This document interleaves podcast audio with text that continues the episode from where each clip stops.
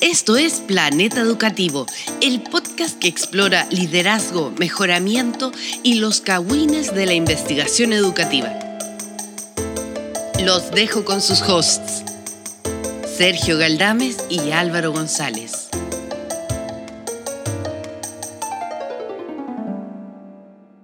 Bienvenidos y bienvenidas a Planeta Educativo. Soy Álvaro González desde Valparaíso, Chile, Sudamérica, para el mundo. Y al otro lado de la línea, Sergio Galdames. Y yo soy Batman. En Batman. Soy Batman de Batman 3. Cuando Batman. No se escuchó nada. No se escuchó nada de Batman. soy, soy, imagínense Batman, pero con mi cuerpo y mi cara y mis habilidades, pero también con todos los dolores de Batman. Y me refiero a Batman 3, eh, The Dark Knight Rises, cuando Bane toma a Christian Bale y le rompe la espalda y lo tira y después lo tira a una, una prisión, ese soy yo. Así que si alguien tiene, por favor, una prisión, un viejito sabio, un viejito médico sabio y una cuerda, por favor contácteme porque mi espalda está rota y necesito que me estiren la espalda para poder ir a pelear con Bane y por eso quiero decir ir al baño y ducharme, porque estoy con la espalda rota. ¿Cómo estás tú? eh, bien, comparativamente hablando.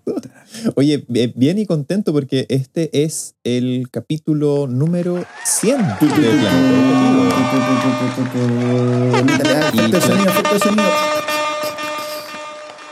Planeta Educativo finalmente, finalmente se, se ha vuelto un podcast maduro, adulto. Tan adulto que le llegó el viejazo. Mega viejazo. Historia real, me pasa esto muy seguido. Eh, me pasó originalmente cuando vi mi upgrade el 2016. El upgrade uno da un examen, como, oye, esto es lo que quiero hacer en mi tesis, ¿qué tal? Y te dicen, ¡buh! Y dale nomás. Así fue. Y eh, cuando lo vi yo, estaba tan nervioso que me paré de una silla, era un minuto antes de dar el examen, y me paré muy rápido. En el, para todos los que conocen, el lobby del IOI con unos sillones pasados a peo. Pasado a peo, pasado a peo. Está lleno de eso, sillones pasados a peo. Pero con bonitos colores. Bonitos colores, sí. Salen mejores las fotos que cuando estoy ahí. Porque la foto, uy, qué colores más fuerte. Ahí, oh, porque son todos medio grises. Y pasaba a peo. Y me paré muy rápido, sin tirarme peo, pero me paré y me rompí la espalda. Estaba muy nervioso y sentí así, ¡no! Y cada vez que me pasan cosas como me estiro, trato de sacar un vaso, levanto una caja, mi espalda revisita ese dolor. Y eso me pasó este lunes y día es sábado y todavía estoy mal. Así que sí, llegó el viejazo, sí, pero llegó hace rato, vive conmigo, somos amigos y me tiene muy mal. Mm. Sí. Bueno, bueno, lo, único que queda es mirar atrás a esos bellos momentos que viviste cuando tu espalda no estaba rota. Eh, como sabes que, sabes que rodaste por una calle, por una bajada desde Santa Inés 2001. éramos jóvenes. Éramos jóvenes. Agradezco a los autos que no me atropellaron, que no habían, pero sí, antes, antes tenía una agilidad desproporcionada a lo que tengo ahora.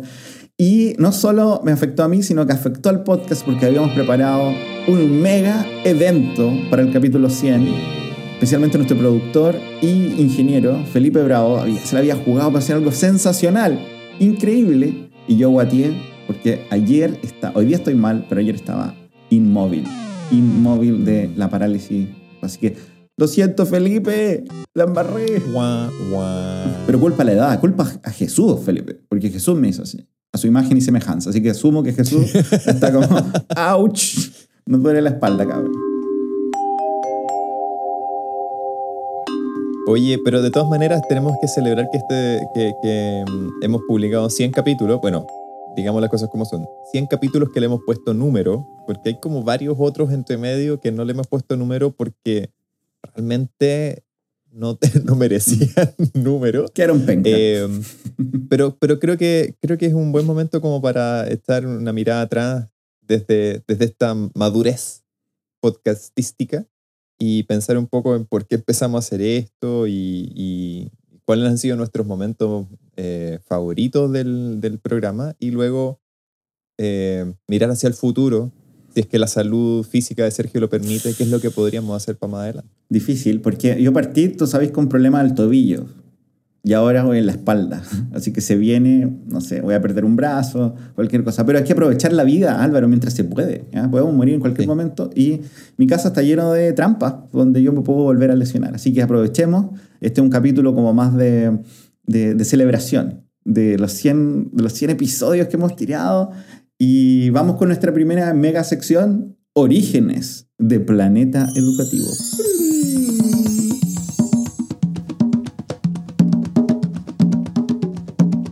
Álvaro, ¿cuándo nace Planeta Educativo por qué nace Planeta Educativo?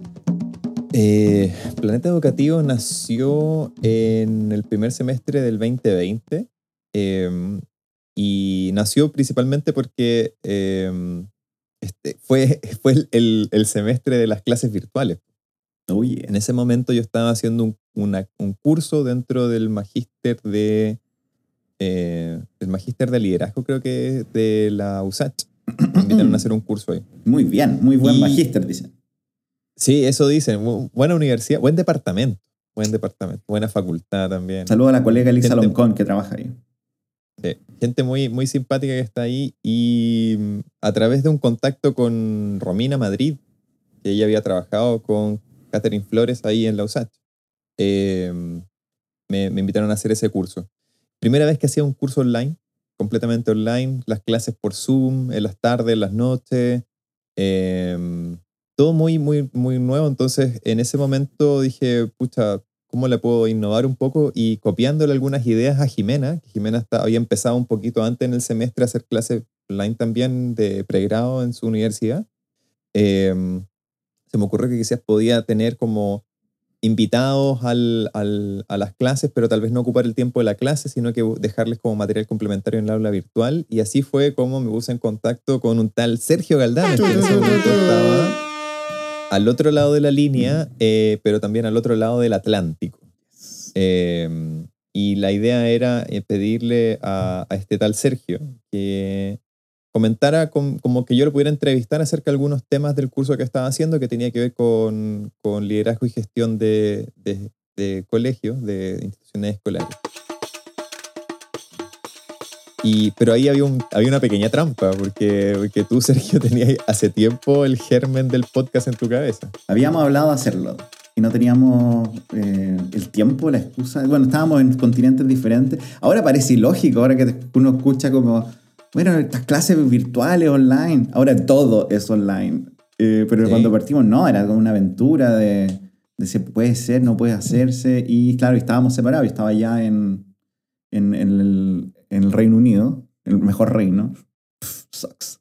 Y, y, había terminado recién mi, mi doctorado. Di el examen en febrero de ese año y estaba ya como esperando los resultados, la, la formalización antes de volvernos y empezamos a hacer esta cosa iba a durar como cuatro cápsulas, creo que era al principio. Justamente, sí, el acuerdo inicial eran cuatro cápsulas, cuatro capítulos. Eh, y si ustedes escuchan los primeros cuatro capítulos, que esos son los originales, se dan cuenta que este podcast ha cambiado muchísimo.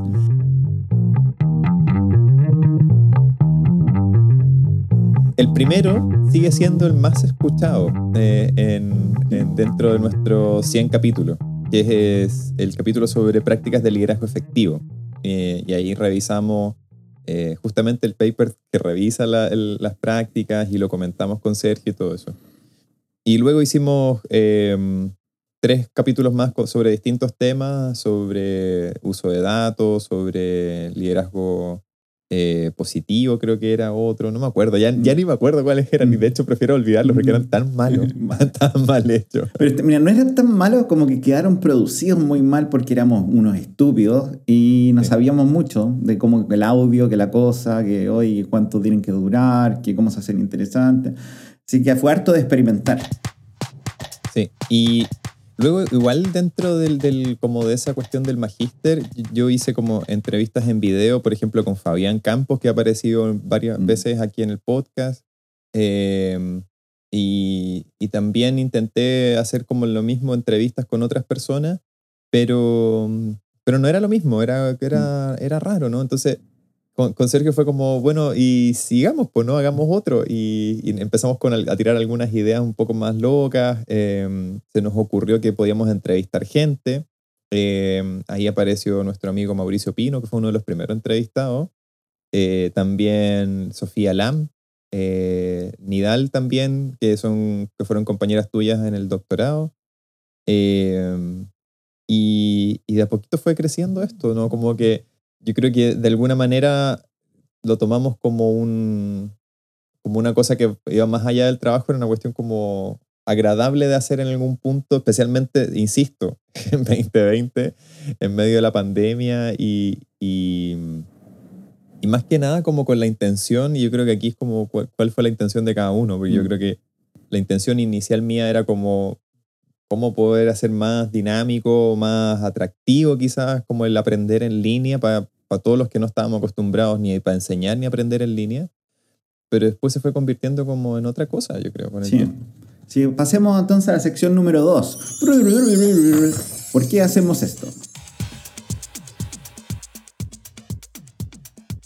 Lo que nace con este propósito súper sencillo de vamos y salimos, eh, pero se construyó en lo que es hoy día, que es cualquier cosa. y, el Estado siempre se reestructura, se, se, reimagina, pero para mí se sostiene, y hice, hice la tarea.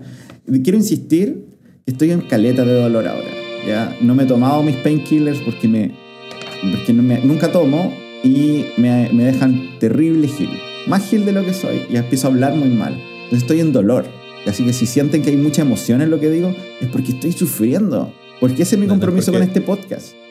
No es porque se emociona por, por, los recuerdos. No, odio los recuerdos. ¿ya? Pero lo que me da rabia es mi espalda ahora, que no me puedo sentar bien. Felipe por favor, perdóname, pero no puedo estar a la cuarta del micrófono ahora. Me cuesta porque mi espalda suena con dolor. ¿ya? Pero estas son las razones de por qué yo, y ahí métete tú, Álvaro, si, si te, porque yo hice, una lista, ¿cacha? Cinco cosas anoté. Cinco si pudieran ver, es una servilleta. Es más, un eh, poquito más que una servilleta, sí. No mucho más. De hecho, es una rana, porque por el otro lado salió mal una impresión. Estúpidos. Hay que aprovechar la hoja, Álvaro. Eh, Mira, lo que, lo que a mí me gustaba mucho, y creo que todos los que tenemos el, el, privilegio de estudiar afuera, es que mm, el liderazgo, el mejoramiento, hay mucho conocimiento em, ya consolidado. Pero ese conocimiento es muy raro que llegue a las escuelas, a los directores, a los profesores, por varias razones, que está escrito en inglés, que está escrito en un código académico, que es difícil de entender, son textos largos, pero sobre todo, y algo que nosotros hemos sido fan, es que no se pueden acceder, porque hay que pagar, y hay que pagar caleta. Caleta, caleta, caleta. Nosotros no sabemos, nosotros, por lo menos toda la semana a mí me escribe gente, me podéis bajar este paper, pero este paper que ustedes recomendaron no lo puedo ver.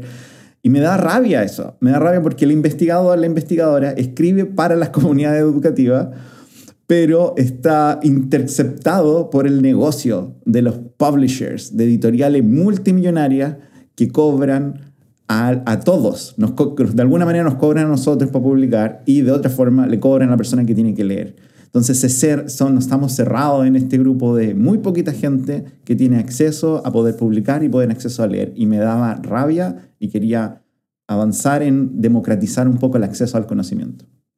Sí, y también ahí como un pequeño paréntesis, creo que lo hemos hablado en otras ocasiones, pero eh, no es que nosotros escojamos como tan libremente publicar en esas revistas, o nosotros digo académicas, académicos en general, ¿cachai? Eh, también, al menos en Chile, hay una expectativa de que publiques en esas revistas que tienen comillas alto impacto, que justo suelen ser eh, que están indexadas en bases de datos y qué mm. sé yo, que justamente suelen ser las que tienen estas barreras de pago y no son barreras eh, menores. O sea, mm. De hecho, el otro día estaba mirando porque ANIT, eh, la Agencia Nacional de Investigación y Desarrollo en Chile, tiene, está lanzando una política de sexo abierto. Entonces, la idea es que em, toda la investigación y las publicaciones que salgan de la investigación financiada con dineros públicos se pueda, eh, pueda estar disponible para el público, ¿no? Y entonces ahí te sugieren distintas rutas como para poder hacer que tu, tu artículo, concretamente tu artículo esté de acceso abierto. Y una es la, la ruta dorada, creo que es, que es pagarle a la, a la, revista, a la editorial, más que a la revista en realidad, pagarle a la editorial, digamos, Routledge, el Sevier, Springer, lo que sea, eh, un cargo por publicación, que se llama. Y ese cargo por publicación está rondando los 2.000 o 3.000 dólares por artículo. Mátate. 2.000 o 3.000 dólares. El sueldo de una persona, de un asistente por seis meses se va a nadie. oh, eh, no, es violento, es violento y claro, y está ese código, pero hay otros códigos con otras barreras y lo que queríamos hacer es quitarlas para que todas las personas que puedan... Claro. Porque yo creo que hay hartas disciplinas donde esto puede ser más complicado, pero en educación, en liderazgo y mejoramiento, genuinamente muchas de las personas que escriben lo hacen pensando en los líderes educativos, lo hacen pensando en los tomadores de decisiones, no tanto en la ciencia de, sino en cómo podemos fortalecer nuestras escuelas y esa idea no llega. En segundo lugar, esta es mi segunda cosa, te dije en una lista de cinco, Álvaro. Oh, Dios. Segunda cosa es porque los, las investigadoras y los investigadores son personas terriblemente tristes y solas. ¿ya? Este, esto, esto me da como, me da mucha risa, pero es cierto. Pasáis cuánto? Un año escribiendo, para los que hacen doctorados, cuatro años investigando. Muchas veces la gente que dedica todo este tiempo a sus posgrados, a sus investigaciones individuales, nadie nunca las conoce. Nadie sabe de lo que hicieron porque o no la publican ¿ya? O la dejan solo ahí, porque terminar la tesis, tanto de magíster como de doctorado, no es igual a escribir artículos. Es otra pega que se hace después y que te, pilla súper destruida y es como, oh, y ahora tengo que hacer el paper. No, no, por favor, no, me cambio de área. olvidémonos de esto. Déjame ser mesera, por favor, en un café y nunca más hacer esto. Pero eh, también me gustó la idea de darle... Eh, como plataforma, crear una plataforma para las personas que están haciendo cosas súper interesantes, pero que nunca van a, o que tienen, tener muchas dificultades para llegar al público a que lo puedan, puedan contarnos su historia. No solo lo que encontraron, sino también como su viaje como eh, investigadora, investigador, que es genial en muchas cosas, pero también es terrible triste. Entonces, eh, cumple ese segundo propósito, no solo de acercar a la comunidad educativa estas investigaciones, sino también de acercar al investigador, investigadora a las comunidades educativas. Sí, yo creo que ahí hay un punto clave, por eso empezamos, eh, de, de, por qué empezamos a hacer entrevistas. ¿cachai? Yo creo que, no, porque una cosa es lo que decía ahí al principio, ¿no? Como, ok, removamos estas barreras para las publicaciones, como para el, hagamos divulgación científica, ¿cachai? Por medios no académicos, porque este es el podcast académico menos académico que he escuchado en mi vida. No, no, acusen, hay por favor. Hay otros podcasts que son académicos y son muy académicos. Hay uno que se llama Fresh Ed, que está en inglés, eh, que se los recomiendo. Hay otros que son, por ejemplo, de centros de investigación, como el, el, el, CIPRI en Estados Unidos tenía una serie de podcasts y era como el, el, mismo, el mismo IOE, el Institute of Education de UCL, donde Sergio y yo estudiamos, tiene una serie de podcasts que es como acercar la investigación, como, de hecho se llama Research for the Real World, es como investigación para el mundo real pero está hecho en un código tan académico, es de académicos por académicos para académicos, que es como, ¿qué estáis haciendo, weón? ¿Cachai? Como, de verdad, o sea, súper interesante la investigación, yo, lo, creo que lo puedo comprender, pero es como, ¿qué?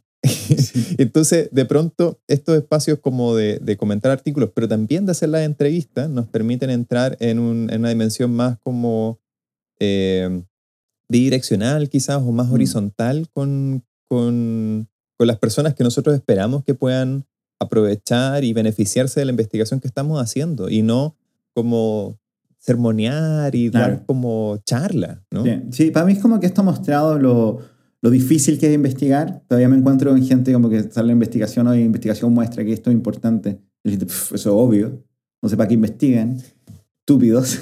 y es como, hay muchas razones para esto. Para hacerlo bien requiere mucha pega, mucho tiempo. Y de repente personas que demoran 3, 4 años en sacar una idea, un argumento, que después puede o no impactar en la toma de decisiones. Y, y, es terrible, y es terrible como, como que muchos de nuestros colegas, incluso nosotros, trabajamos tanto tiempo en cosas que tienen cero impacto. Entonces tratamos un poco de, de vincular eso. Número 3. Número 3. Em, para mí es un espacio de desarrollo profesional personal como yo tengo mucho miedo porque yo mucho rato en la U, el, nosotros tenemos demasiada educación. no en el buen sentido. Ah, no, no, oh, qué buen educado Sergio. No, no, no, no. En el pésimo sentido. En el pésimo sentido. Muchos años. Muchos años de pregrado, muchos años de magíster, muchos años de doctorado.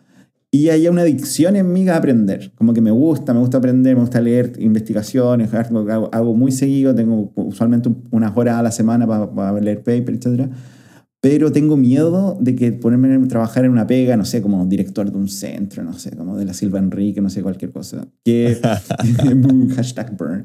Como que, que me quite el espacio para poder aprender. Y esto, que lo hacemos usualmente los sábados, fuera de nuestro horario de trabajo, es una excusa súper real para poder seguir actualizándonos. ¿ya? Y muchas de estas cosas que creemos que valen la pena compartir con ustedes, también vale la pena para mí compartirlas conmigo. Muchas personas que terminan el doctorado se alejan de estudiar, se alejan de aprender. Mm. Y yo creo el aprendizaje como para toda la vida, como especialmente cuando te volvís más viejo y más dañado como yo, eh, tenés menos espacio para hacerla. Entonces, si no quiero perderlo. Y para mí el podcast es un espacio de, de yo mantenerme actualizado. Muchas de estas cosas después las comparto en clase o las comparto con otros investigadores. No es como un camino paralelo, sino como que realmente están en sinergia.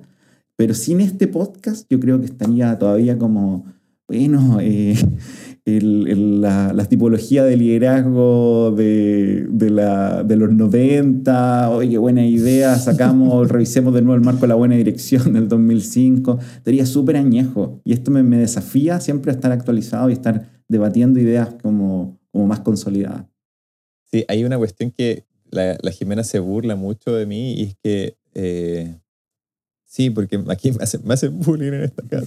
sí, eh, sí no, y, y, que yo también lo haría. Yo también lo haría si estuviera en su lugar. Y es que me gusta leer artículos, así como, hoy me gusta leer un artículo académico. Y es como, uy, este artículo está entretenido. Y es como, ah, mm. perdedor. Mm.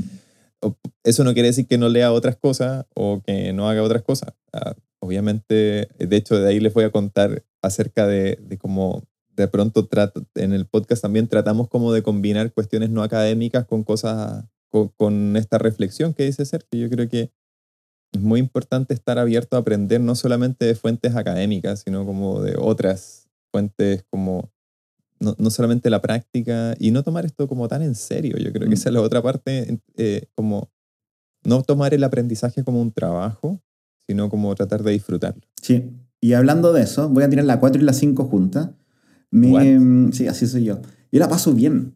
La paso bien tanto cuando leo y compartimos esto, como cuando tenemos invitados que, que, que son, que en general han sido todos buena onda menos uno. Así lo voy a decir. Oh, todos, todos Víctor Salinas, oh, fui yo. Escojan ustedes, vean ustedes, pues si les cae el punto, se lo ponen. Fuiste tú. Si estáis pensando que a lo mejor eres tú, eres tú. Pero la paso bien, eh, humano, me, humaniza, me gusta también el kawin y que estemos mirando todo este mundo del liderazgo y el mejoramiento como, hoy supiste que terminó con no sé quién, uy, hablemos de eso un ratito.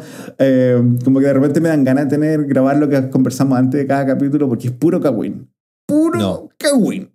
No, no, eso jamás saldrá al aire. No, pues nos van a despedir en mala. Como que el, pasó una cuestión en mi pega. Oh, no, no en mi pega, en otra pega. Uf. Y le decía a la, le decía a la Paulina, espero llegar vivo para poder jubilarme, para escribir todos estos cagüines. Total, I'm out, bitches. Me voy a morir. ¿Qué van a hacer? ¿Demandarme? Uy, pero escribiría ese libro de cagüines. Y me gusta mucho eso. Y cinco, es que ha sido una excusa súper buena para los dos para juntarnos. Porque en nuestra edad, Álvaro, Tú vas para los 40, ¿ya? Se viene en unos meses, vaya a cumplir 40 años. Se espera un carrete, pero magnífico.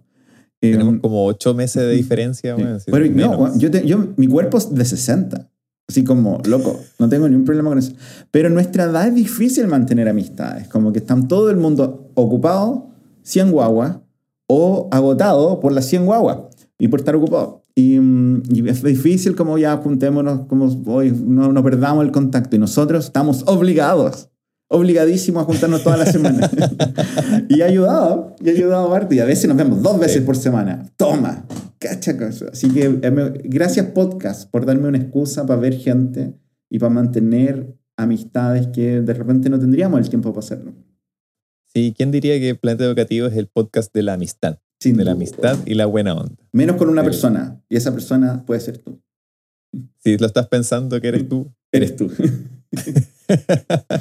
Oye, ¿te parece si pasamos como a la última parte de este capítulo y repasamos nuestros momentos, nuestros capítulos más, más favoritos del, de los 100 capítulos que hemos publicado hasta ahora?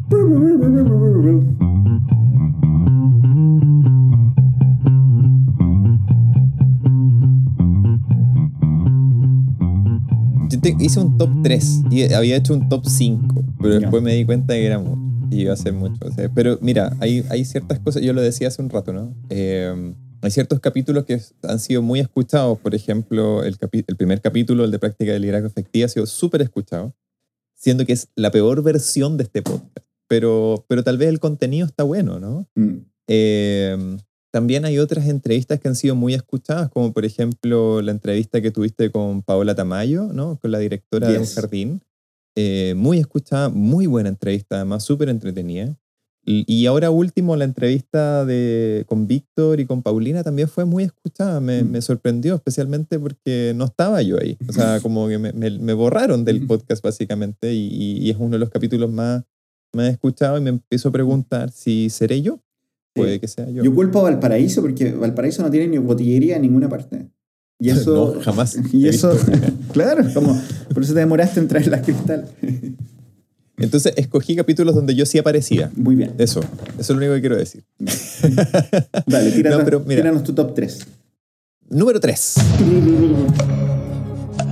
Creo que este es uno de los mejores capítulos, eh, como de, lo que tú mencionabas hace un rato, como cómo traer un tema que puede ser muy académico y muy como... Eh, pero muy, muy cotidiano, muy real para las escuelas mm. y conversarlo en términos como bien relajado, bien tranquilo, ¿cachai? Como tratando de hacer esa, esa parte de que no sea como un sermón o una mm. charla y, que, y donde los dos también pudiéramos aprender y, y todo eso. Y es el capítulo número 30 sobre liderazgo tóxico. Mm. Además, ojo, sin darnos cuenta, sin, sin, coordinarnos ni nada de eso, ambos pensamos que la imagen para ese capítulo tenía que ser Toxic de Britney Spears. Eh, de hecho, deberíamos haber dicho a Felipe que pusiera la música de Toxic al inicio del, del capítulo. Pero no sé si Felipe estaba con, no sé si Felipe estaba con nosotros en el capítulo 30. No, no creo. No lo sé. Creo.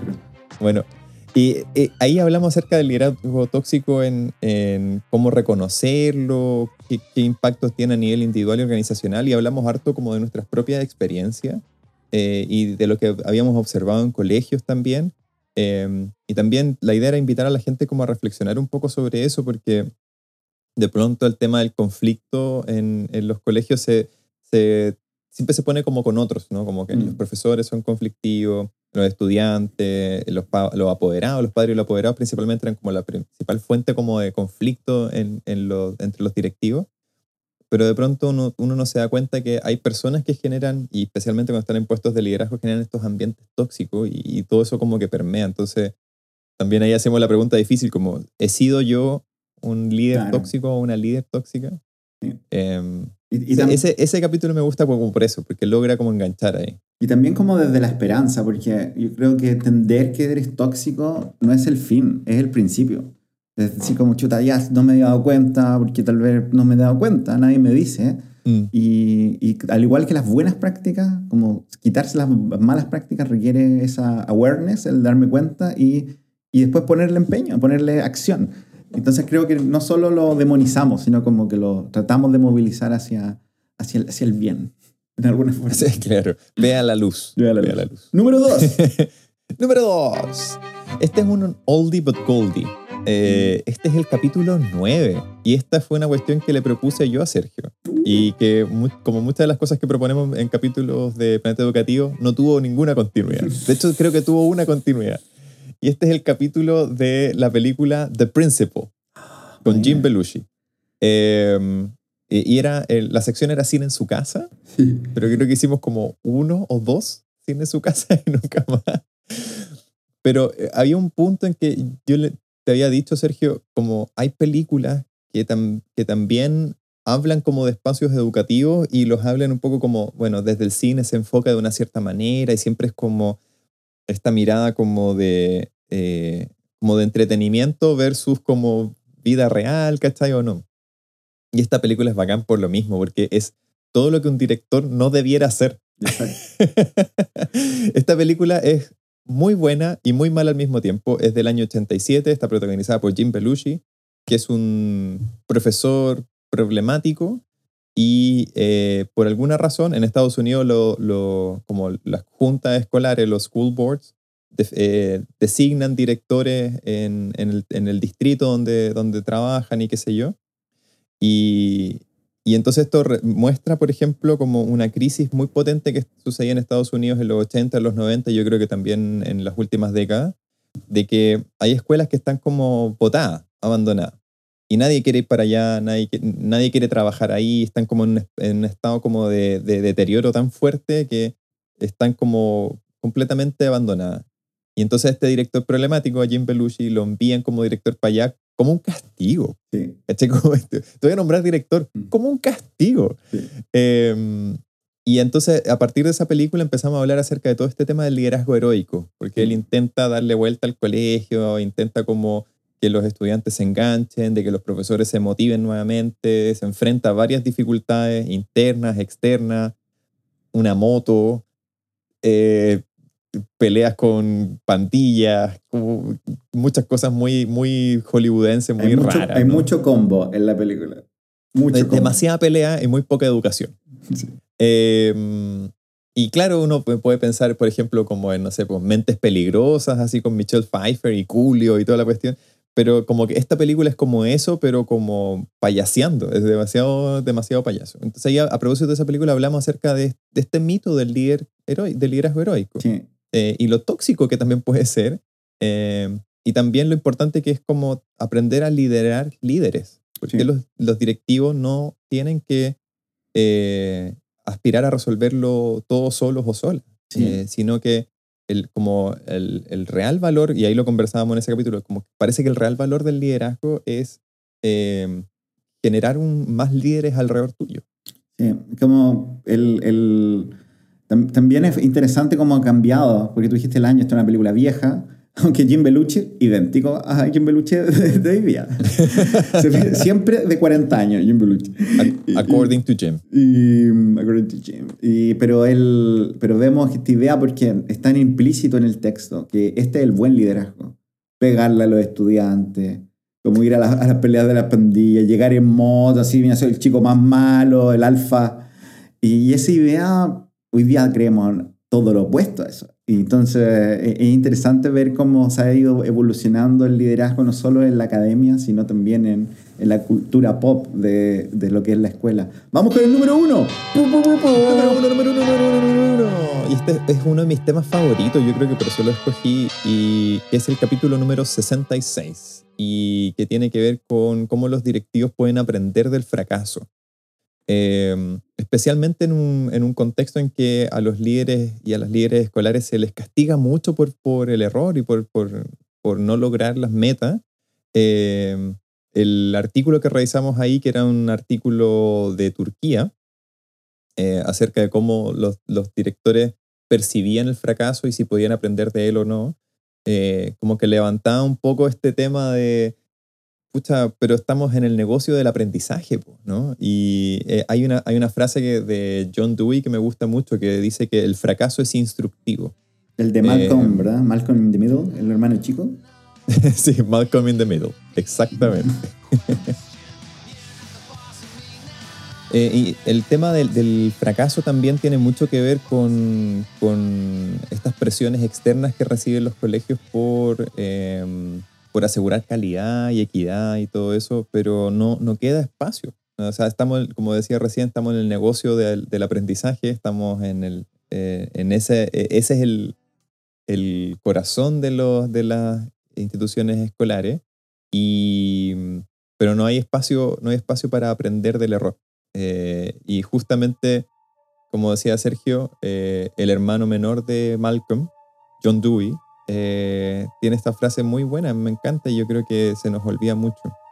Otra cosa que pasó en este capítulo y que creo que es muy importante es que más allá del, del paper que habla acerca del, del, fracaso, recordamos una escena de Saint Seiya y de los Caballeros del Zodiaco donde hablamos de cómo aprender del fracaso también puede ser un poco problemático. Cuando Seiya sabe que no puede ganar, pero sigue intentando lo mismo contra Misty de Lagarto.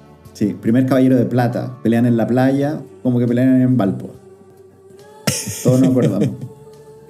Todos nos acordamos. Pero ese es mi capítulo número uno de los que hemos hecho hasta ahora porque como que siento que representa mucho el por qué hago lo que hago, el por qué mm. investigo sobre lo que investigo, el por qué...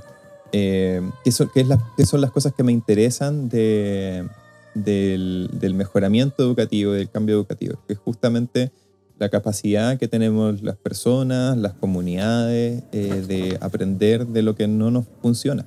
Sí, sí, esto va muy en la línea de, de cómo entendemos la formación de, de, directores. Nosotros escribimos este paper, le sacamos, uy, qué jugo le sacamos a este paper. Uy, qué jugo. Se acaba de salir de mi línea porque ya lo publicamos en el 2016 y ya no podéis usarlo para los, para los que saben, saben lo que digo, porque en todos los concursos, en todas las cosas que uno postula, cinco años para atrás. Y esto que 11 años para atrás. Ya no nos sirve. Ese paper ya no nos sirve, maldita gente. Maldita gente con su año.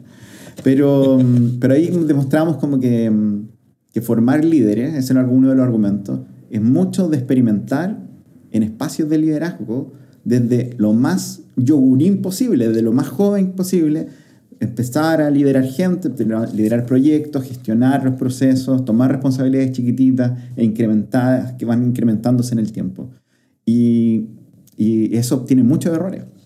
El, la formación de líderes requiere que los líderes se equivoquen y aprendan del error y muchas veces eso no existe.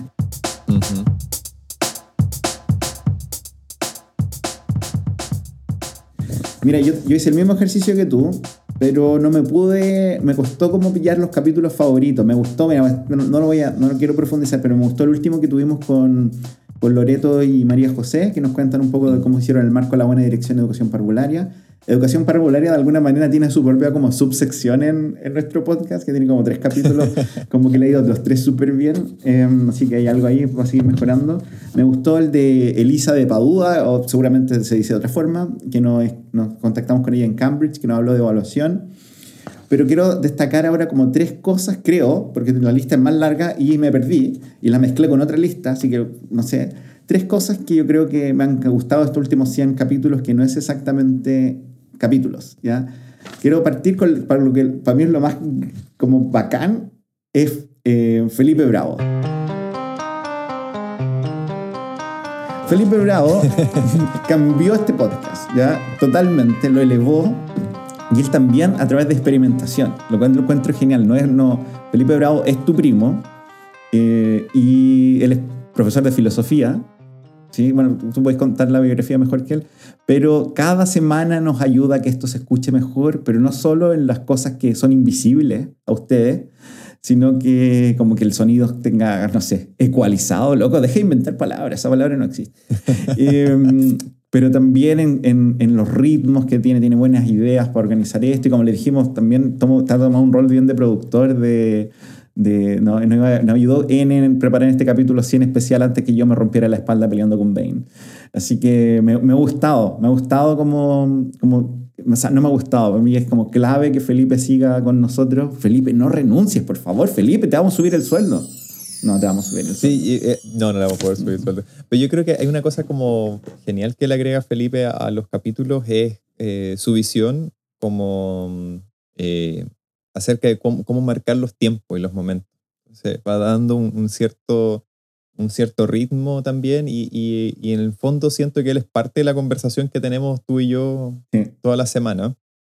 Eh, sin, sin, decir palabra, él está presente en la conversación igual a través de, esos, de esas pausas, esos momentos y todo eso. Así que tremendo, tremendo, tremendísimo aporte al podcast. me, me, gusta mucho, Invisible él tiene este espíritu de liderazgo porque cambia, innova, le ha gastado plata en esto, no, sabe como que está creciendo igual que nosotros en esto, entonces no, eh, creo que hay una horizontalidad bien extraña que no planificamos, pero que para mí es clave, es como que no me imagino volver a editar nosotros. Yo lo hacía pésimo, pésimo, pésimo, todos lo saben. Segunda cosa, ¿ya? Ah, bueno, y solo, solo quiero, no es que no quiero, quiero aprovechar, pero aquí nos ayuda mucha gente. Esto es un podcast bien familiar, por supuesto, a Jimena, a Paulina, a los perros, a todas las personas que, que nos acompañan como eh, permanentes, semi-permanentemente en, en, ayudar a harto de la producción de estos espacios. ¿ya? Así que gracias a ustedes, equipo ampliado de, Planeta Educativo. Saludos a Mauro también. Aprovecho de saludar a Mauro. Bueno, sí, ya está bien. Acá. Eh, segunda cosa, los cagüines, cuando tenemos invitados, todos los cagüines de lo que no pueden decir. Lo encuentro lo máximo. Lo encuentro lo máximo. Solo haría eso. Te juro, ese es mi libro cuando termine el libro. Cuando no, se, no se pasen rollos, sí, va a ser 20 años más. Porque hay muchas cosas cuando hablamos con la gente hoy, vamos a hablar de este tema, bueno, es como, no me pregunten de esta cuestión. No puedo decirlo. Me despiden, eh, todavía está en, movimiento la noticia. Son todas cosas mega sabrosas. Yo creo que la gente que trabaja en periodismo lo hace solo de voyeur. Porque es como acceder a esta información, aunque no podéis contarla, lo encuentro lo máximo. Lo encuentro, tal vez estoy hablando demasiado de, de, de todos mis kinks, pero me gusta el kawin académico y estar ahí como, ¿en serio? No, ¿se puso a pololear con quién?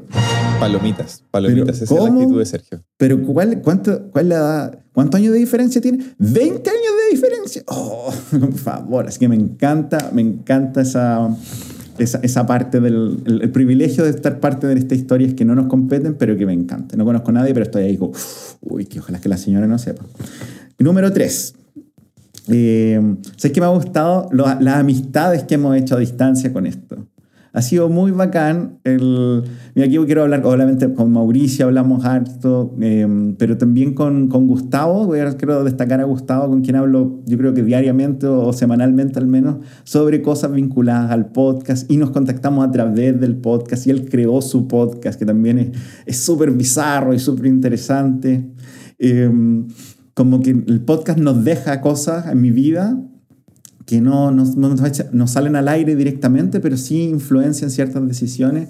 Y en un mundo, como yo decía antes, como que agradezco que nos tengamos la excusa, la obligación de juntarnos todas las semanas, porque a esta edad es difícil hacer amigos, A mí me cuesta hacer amigos, a todas las edades me costó, tal vez porque el tema era, es el tema del sobrante, que no, no le apuntaba al sobrante cuando chico, pero, Debe ser. pero ahora más viejos como lo, no, es difícil y lo agradezco N que esta plataforma me dé la oportunidad de, de, crear amistades de repente bien, bien interesantes eh, que de otra forma no podría hacerlo. Así que gracias Planeta Educativo por mantener mi sanidad mental. Oye, sí, yo creo que me sumo a eso. Creo que ha sido interesante poder conectar con gente que está lejos, em, reconectar con gente regularmente con, a quienes no, no, tenemos la oportunidad de ver, pero que tenemos una historia junto antes. Em, pero además como ir armando comunidad siempre está es algo que, que, no puede ser como mirado en menos. Yo creo que eso es súper, súper importante. Eh, por lo que decías tú al principio, como de repente este, este trabajo en las universidades es súper solitario mm. o aislante. Eh, y, y, es muy fácil perderse en, en, dar la clase, escribir el paper, mm. sacar el libro, postular al fondo y, el tener la oportunidad de hablar de otras cosas, mm. aunque sean relacionadas con eso, pero hablar otras cosas o hablarlo en otro código, ¿cachai? También como que, como que nos vuelve a aterrizar, nos vuelve a poner con los pies en la tierra y toda esta gente alrededor del, del, podcast también nos, nos ayuda como a poner los pies en la tierra siempre, así que gracias a todas y a todos ellos. Sí, muy bien. Oye, ya llevamos harto rato, para ir cerrando, te quiero preguntar, Álvaro González, ¿tienes la última sección? Sueños para los próximos 100 capítulos de Planeta Educativo? ¿Algún interés? ¿Alguna, alguna cosa desquiciada que crees que podamos hacer? Vamos con los sueños.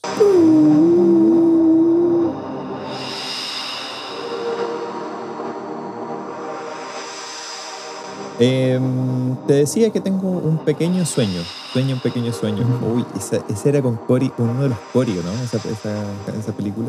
Sí, uno de los Un pequeño sueño. Sí. Cory Feldman, Cory Time, no sé. Bueno, el, del, de la secta o el que no, como que se, murió? El yo creo que el que se murió, creo. Era como la película favorita de una amiga. Bueno, en fin. Uno de mis sueños es eh, sacar Planeta Educativo a la calle. Uh. Eh, bueno, algo de esto queríamos hacer. Se vienen cositas. Mm. Pero eh, si ustedes están en un colegio, en un liceo, en una escuela, en un jardín, y, no les molesta que lleguemos nosotros dos con unos micrófonos y, nos quieren contar algo entretenido que están haciendo y nosotros conversar con ustedes, invítennos porque mi sueño sería llevar Planeta Educativo al, a los patios, a las salas de clases, poder grabar ahí, conversar con la gente y, y poder también como pimponear esto de mira, estamos haciendo este trabajo como, no sé, de, de desarrollo profesional de los profes y qué sé yo. Ah, súper interesante, mira, hay un artículo que justamente aborda lo que tú estás haciendo. ¿Qué, qué opináis de eso? No, no tiene nada que ver con lo que estoy haciendo, está todo equivocado. Me encantaría que pasara eso, que hubiese una conversación así como, em, esa investigación no tiene nada que ver conmigo. Mm. Ese sería mi sueño para lo que viene. Ah, bueno. Mira, yo tengo dos. Ya, el primero es... Ay, siempre más, siempre más. Quiero, ¿Tenía otro? Tengo tres.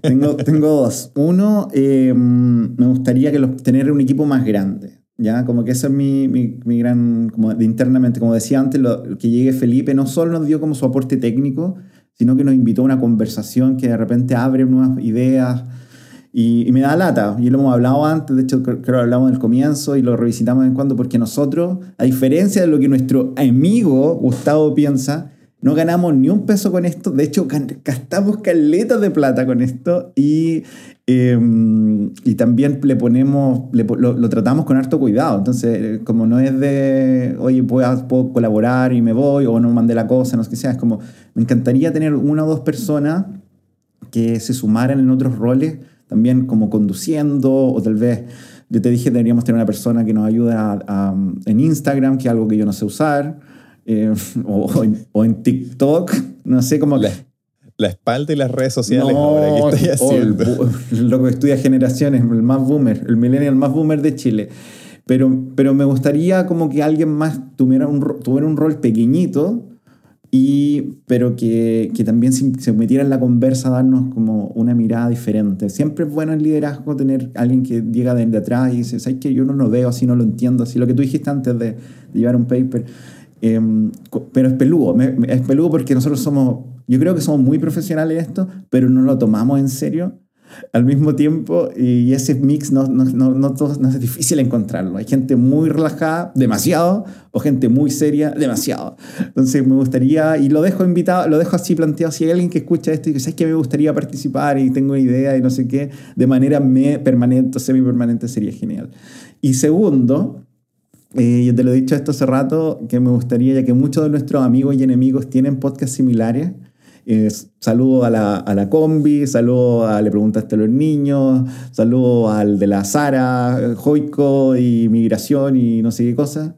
Eh, me gustaría armar una red de podcast, tener un lugar que no significa mucho en mi cabeza, excepto que estuviéramos bajo un paraguas común que nos permitiera como tal vez tener un podcast diario porque son siete, no sé qué cosa, o tener, poder pagarle el sueldo a alguien que mantenga eh, este ecosistema vivo sin nosotros desgastarnos.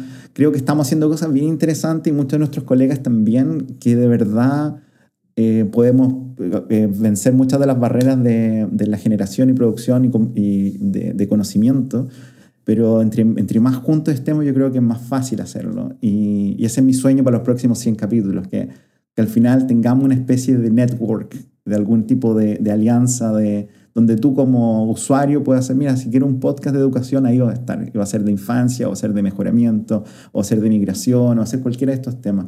Em, esos son mis dos sueños. Más y mejor. Eso, ese es mi gran resumen. Mira el sueño innovador. tremendo resumen. bueno, con esa cuestión del, planeta educativo Corp. Eh, tiembla NPR. Sí, sí, prepárense. ¿Qué radio ADN? nada. tiembla Prisa Radio. Claro. Así que así, que no sé, para ir cerrando, ¿tienen ustedes sueños para todos nuestros planetarios? Tenemos aquí, hay, hay hardcore planetarios, fans de Planeta Educativo. ¿Qué les parecieron los últimos 100 capítulos? ¿Qué esperan para los próximos 100? ¿Quieren meterse más? ¿Tienen una idea? ¿Están haciendo alguna innovación en una escuela y les gustaría que fuéramos? ¿Tienen un proyecto que está partiendo, que está terminando y creen que sus resultados son interesantes de compartir en la comunidad educativa? Locos, escríbanos, escríbanos. Tipo. Tenemos mail, tenemos mail. Tenemos, tenemos Planeta Educativo Podcast, arroba Gmail. Tenemos Twitters. Todavía no tenemos Twitter de Planeta Educativo porque es mucha pega.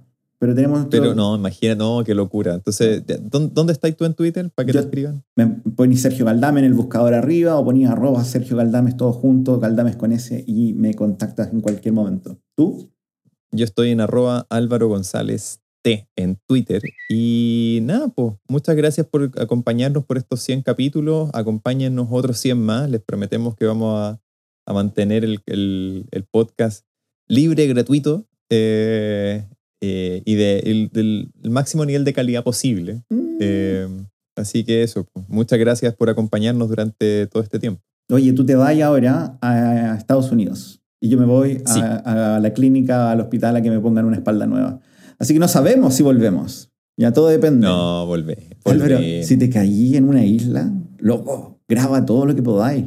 ¿ya? Voy a ir con el micrófono, voy a viajar con el micrófono. Sí, nos va a mandar, vamos a tener algún capítulo especial a Era, vamos, tenemos algunas ideas para lo que se viene con, queremos hacer algo con, se acabó Chingeki, Attack on Titan, se acabó recién, vamos a tener un capítulo especial de eso, volvemos con los papers, volvemos con las aventuras. Tenemos hartas ideas para estos próximos 100 capítulos, así que lo siento, seguimos.